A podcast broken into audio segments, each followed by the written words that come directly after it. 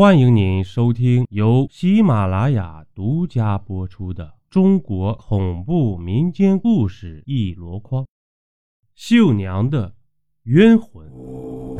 这小时候听爷爷说过，解放前的时候，村子里有个老地主。这个老地主在晚清的时候做过举人什么的，后来到了民国时期。嘴里还是整天知乎者也的。别看他手里拿着一根文明棍，戴着蛤蟆镜，样子挺文明的，其实就是一个头顶流脓、脚底冒水的坏家伙。在那个时候，我们村里一多半的土地都是他家的，就这他还是不满足了，整天的放高利贷。那时的人穷，家里没有钱，特别是遇到了灾荒年，就要到地主家借债了。可是那债是驴打滚、利滚利，越来越多的。你今天借了一个大洋吧，来年还三个大洋，还不够本钱。没有钱怎么办呢？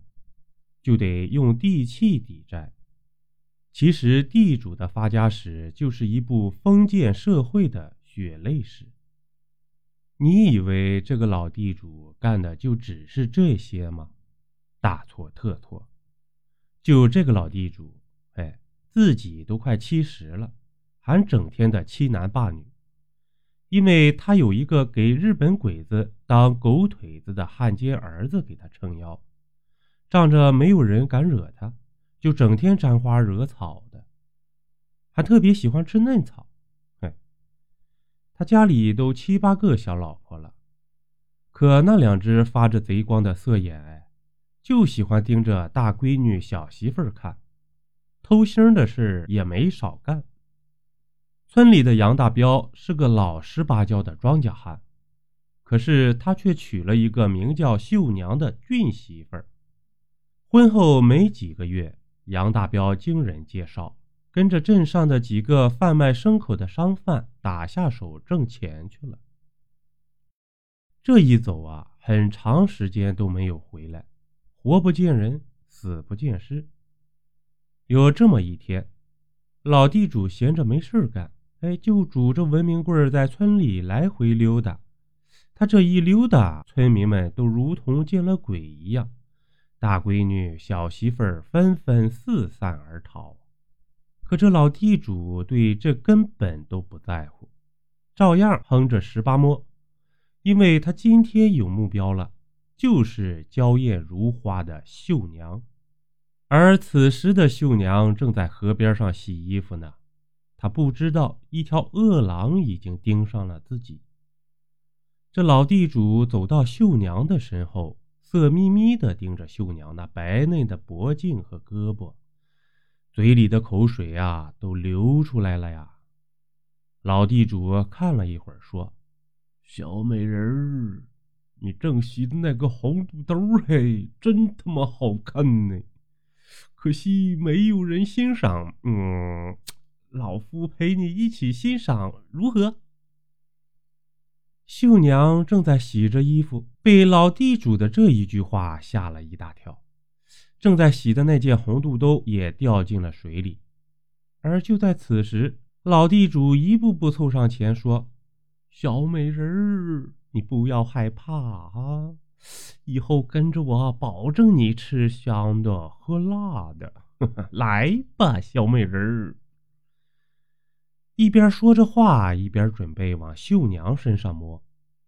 绣娘惊恐的说道：“啊，别别别别过来！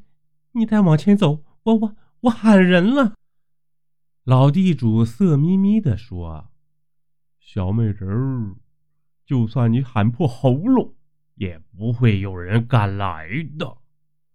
这里可是我的天下。”说着话。一下子抱住了绣娘。要说这绣娘绝对是个烈女子，虽然被老地主抱住脱不了身，但依然在那里挣扎，宁死不从啊！一边挣扎一边大骂：“老王八蛋，你这个老畜生，老王八蛋，放开我！绣娘在挣扎的时候一使劲儿，衣服也被扯破了，露出贴身的红肚兜。秀娘赶紧用手把胸脯护住，但是老地主一把扯下秀娘的红肚兜，就向身上摸去。就在这个时候，秀娘瞅住机会，一把抓住老地主的手，张开嘴使劲的咬去，疼得这老地主嗷嗷直叫，手也松开了。秀娘趁机照着老地主的裤裆里就是一脚，嘴里骂道：“去死吧，你这个老王八蛋！”就这一脚，哎，太过瘾了，差点没把这老地主踹死。就见他捂着裤裆转着圈，嗷嗷的直叫。秀娘也趁机抱起河边的衣服护住胸脯，往村子里跑。老地主捂着裆部，咬牙切齿的骂道：“臭娘们儿，我我我他妈饶不了你！我要你尝尝和我作对的下场！”说起这老地主家里的那些人，一个比一个的坏呀，一点人情味儿都没有。这天，秀娘的大门突然被踹开了，老地主的媳妇儿掐着腰站在院子里，身后还站着几个恶娘们儿。这些人都是老地主媳妇的狗腿子，平时就是狗仗人势欺负人。这些人站在院子里喊。臭娘们儿出来！臭娘们儿出来！再不出来就进屋揪你了！哎，无缘无故被骂，秀娘当然不干了，就出去想讨个说法，怎奈自己有口难辩呢。那些老娘们儿你一句我一句，叽里哇啦，哎呦，臭不要脸的，自己克死别的男人，还想再勾引男人之类的。这不是无中生有吗？秀娘此时眼里含着泪说：“各位婶子大娘，事情不是你们说的那样。”可是秀娘的话还没说完，就被这群饿狼般的人扯着头发骂：“臭不要脸的！”反正这骂的吧是花样繁多。最后几个老娘们把绣娘的衣服全部扯了下来。就在这时，外面围观的人群中，终于有人看不下去了，说：“得饶人处且饶人呐！”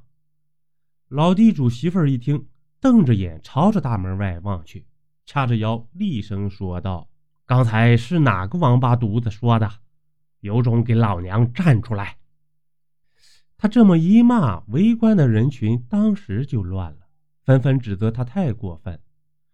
这个地主媳妇儿也不是傻子，一看犯了众怒，大家都在指责自己，就顺坡下驴，然后指着绣娘说：“老娘今天饶了你，明天再找你算账。”说完就领着那几个恶狗腿子往外走，见到门口围着很多人，就骂道：“都他娘的给我滚蛋！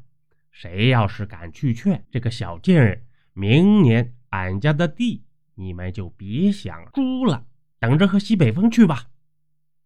说完之后，带着几个恶妇扬长而去。围观的村民们也都纷纷散去，留下秀娘一个人坐在地上哭了起来，越哭越想哭，这越哭越凄凉。